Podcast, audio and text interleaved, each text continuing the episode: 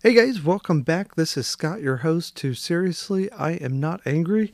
And today we're kind of uh, we're kind of continuing on to the discussion we were having last week as we were talking about how we we need to challenge ourselves to grow. We need to move on from basically the milk to the meat and the potatoes. And, and as I was thinking about things and I was thinking about that subject, I was thinking about change because me and and my wife, we need to make some changes in our life and we need to uh, just health reasons, really. And um, we went to the doctor, had some blood work done, and so we have to make some changes. But I was thinking about that on a, on a deeper aspect. And then it got me thinking about some other things. And I was thinking about that. And I was thinking, and then I had to go back and look at some other my podcasts. And I did a thing on change once before, but it was kind of a different change that I was talking about there. So we're fine there. But I was thinking, do we as people change over time? Or can we as people change? And, and I think the answer is of course we can change, but I don't think we change change. So what am I talking about? So I was thinking about this and I was thinking about an interaction I had with an old friend. So back when I was in college, I um I worked with a junior high group and there was uh, the the leader at the time I worked with he was I don't know, 10, 15 years older than me. And we hit it off. We became good friends. And then uh, I graduated college. We stayed friends. I helped with the youth group for maybe, I don't know, just a, a few months later. And then I, I moved on in, in the same town that I actually, I'm back in the same town now. So, anywho, I, I moved to another church. I worked at that church in the same town so we stayed friends for a while. Then, after I moved from that church to another church, I moved out of town and I was gone for 10 years or so and kind of lost touch with them. And that happens. Uh, I got married in the meantime. And about 10 years later, I moved back to Lancaster, the town that I was in, and he still lived in Lancaster, and we reconnected. I took over as pastor of the church that I had been at, and we reconnected, and hit it off again as we were friends. You know, we we reconnected, met a few times, and then something happened. I don't remember exactly what it was. I think he was going through a divorce. I think that was what it was. And I, we had, I'd met his wife, had befriended his wife as well. But, anyways, I don't remember exactly what it was, but he had said something to the effect, Well, you have changed. And he, that was it. That was kind of like the last words he ever said to me and so I was thinking about that this week. I was like, I changed. But in those 10 years, had I changed? Had he changed? What had happened? And so I begin to think about it. I begin to think about my friendship with him. I begin to think about all my other friendships. And I begin to think about people in general. And I begin to think about life. And I begin to think about the discussion we were having last week. And I begin to think about this idea do we as people change? And can we change? I think the answer is is somewhat complicated. I think the answer is somewhat complicated. So the, the, the answer this this is a very complex situation. So yes and no, we do change, but at the same time, we don't change. So, back to this idea of did he change? Did I change? Well, the answer is yes and no. He hadn't changed on some levels, and I had. So you see, what had happened is when I went back and I began to think about our relationship was, in all reality, when I had met him, the fact that we had become such good friends was kind of an odd and rare thing because I was coming out of college. I was a senior in college. So Now I was a little older. Um, I started a little later in college. So I was, uh, if I recall, I was about 28, if I recall, when I graduated college. So I was a couple years older than most college students, but I'm still fairly young. He was in his later, late 30s, I think. He had a family, uh, girl, two girls in uh, late high school, if I recall. But anyhow, so, but his maturity level was still that of someone who was in college. But, anyways, that's why we became such good friends. So when I come back and I meet him 10 years later, my maturity level had matured. I was a different person maturity wise. Now, my sense of humor and a lot of the things I liked were still the same, but maturity wise, I had changed. So going back to this idea, this idea that we had talked about last week, that we need to move beyond soft foods. We need to move to from being the milk to actually eating solid foods. This is what we're talking about. We need to begin to eat solid foods. We need to mature as people. We need to mature as people. We don't want to stay at the same maturity level. So, take my daughter. I love my daughter. She's three years old. I don't want her to stay at the same maturity level that she's at now. I want her to continue to grow. And I'm watching her grow. I'm watching her mature. And I'm watching her learn new things every day. And trust me, at this age, it is every day you're watching them learn new things. And it is fun and it is fascinating. And it is awesome. We want to, as people, continue to learn. And we want to continue to mature. We want to to grow as people. But some people and some individuals, for whatever reason, stop maturing. And this is what we need to be careful of because some for some of us we do it by accident or we do it without realizing it. And we need to take a look at our life and we need to say, where am I at? Am I maturing at where I'm at? And can I change? And so, and, and I think we can change. And I want to look at two aspects of change. And I'm going to talk about the maturing aspect, and then I'm going to talk about a different aspect here in a minute. But the maturing aspect am I maturing as a person? Am I growing in my area of expertise, whatever that may be, wherever you're working, whatever you're doing for a living? Am I working at being better at what I'm doing?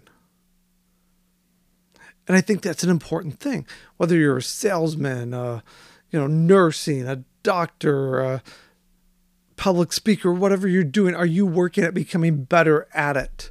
Are you working at being the best you can be. That's a maturing thing, being mature in encouraging people and learning to do better at your job. I think that shows a, a degree of maturity in what you do. And you can disagree with me if you want. I that's fine. You can do that. But we need to learn to mature and grow as people. We, you know, it's easy to just be satisfied and stay in one place, but what does that do for us? Do we grow if we just stay in one spot? Or do we just stagnate? Do we want to just stagnate and stay in that same spot and not grow and become miserable?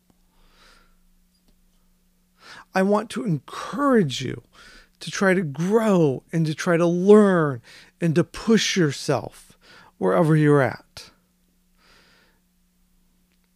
Now, can we, you know, we, we've all known those individuals that are just miserable and they're angry at the world. Can they change? Are they able to change? Or even the the people that are happy. Go like, can can a person like that can they change? And I'm going to say the answer to that is also yes. Personalities can change through a various amount of reasons. People can change for a various amount of reasons. And we have to to understand that sometimes it's through tragedies that people change. Sometimes it's through encounters. I'm not talking about alien encounters.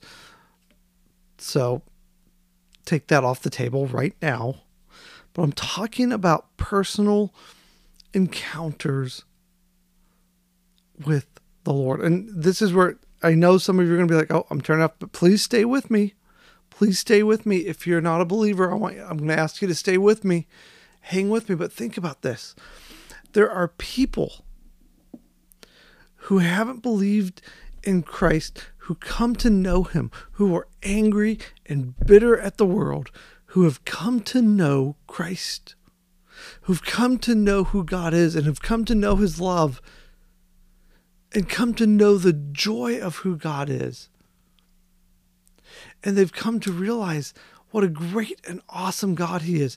And they've turned their life over to Him.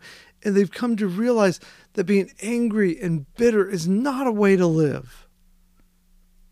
And they turn that over to Him and they, they accept Him. And they accept the joy and the peace that He has to offer. And they become an individual that's full of His, his peace and His joy. I'm not saying that they're always smiling and singing happy go lucky songs, but they're a changed individual.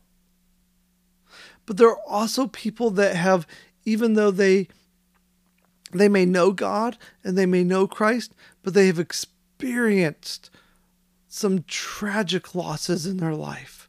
And it changes you.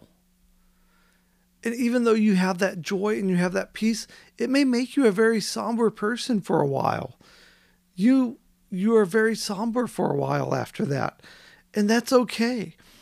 But going back to this idea that we want to mature and we want to grow in Christ, and this is important for those of us who know God, for those of us who go to church, for those of us who are followers of Christ, we want to continue to grow in Christ and mature in our relationship with Christ. We don't want that to grow stagnant. We want that to continue to grow and we want to mature and we want to watch it blossom into a beautiful and magnificent relationship. Think about it this way Christ basically says that the church is his bride. And he wants us to be a part of his his life. So what what do we need to do? If we're his bride, we need to be a part of a relationship with him. We need to be speaking to him. We need to be reading his word. We need to be in an active relationship with him. But how many of us are kind of in a stagnant relationship with him? We're not reading his word. We're not going and, and praying to him. We're just, you know, we've got our Bibles, but maybe the only time we open it is on Sunday mornings when we go to church. And that's maybe if we're lucky, if we get to church once a week or once a month. We need to be working on growing that relationship with Christ. We need to be working on growing a relationship with the people we love. So we need to be evolving as people. We need to be working on changing and maturing into who, one, God wants us to be. And we need to look and say, who do I want to mature into? Do I want to stay and be the same person I was 20 years ago? Do you want to look back and say, yeah, I'm the same person I was in college? Is that what you really want to do? Do you want to look back and, and when you're 60 years old and say, man, I, I am exactly just as mature as I was when I was 16 years old? I mean, if that's what you want, you go for it. Go for that. Do you want to look at, at your marriage when you were first married to your wife and say, you know what? I love her just as much as I do the day that I married her. I'm going to be honest. I love my wife more today than I did the day that I married her. Our marriage has matured more as we grow. That's a beautiful thing. Marriages need to grow and mature, not be stagnant. But they need to grow. You need to be active. You need to be moving. You need to, to help it grow. The, the problem is, so many of us want to just you know, hope that you can pour some miracle grow on things and watch it grow. But we need to be active in it. We need to put work into it. Maturity doesn't just happen, you have to work at it. Just like in our relationship with Christ, our relationship with our wife, our relationship with our children, maturity doesn't happen overnight. You have to put the work in it and, and things happen in our life that help move us towards maturity. And some of those things can be painful, and some of those things are joyful, but there are the things that are going to take us from drinking the milk to eating the solid foods. And so we have to we have to begin to sit down and say, What do I need to do? What is the work? And we have to put the work in. But so many people are ignoring the work. They're ignoring what they have to do to mature because they don't want to mature. They don't want to grow up. They want to stay at a certain maturity level. They want to continue to live the life as a child. Why? Because it's easy. It's easy to be immature. It's easy to be a child. It's easy to not have to eat the food. It's easy to just drink the milk. I mean, the writer of Hebrews, when he told them, you guys should be teaching others, but we have to reteach you. I mean, he was criticizing them, but but the people he was writing to, they knew, they understood. It was easy for them. They didn't have to go out and teach, they just laid back on their couches. Peter understood exactly what Christ meant when Christ said, One day you will be led by someone else. When you were a child, you did what you wanted to do. But one day you will be led by someone else. It is a great and it's enjoyable to be a child, but someday you've got to grow up. But so many of us don't want to grow up. But the thing is, being an adult and growing up, it's it's not that bad.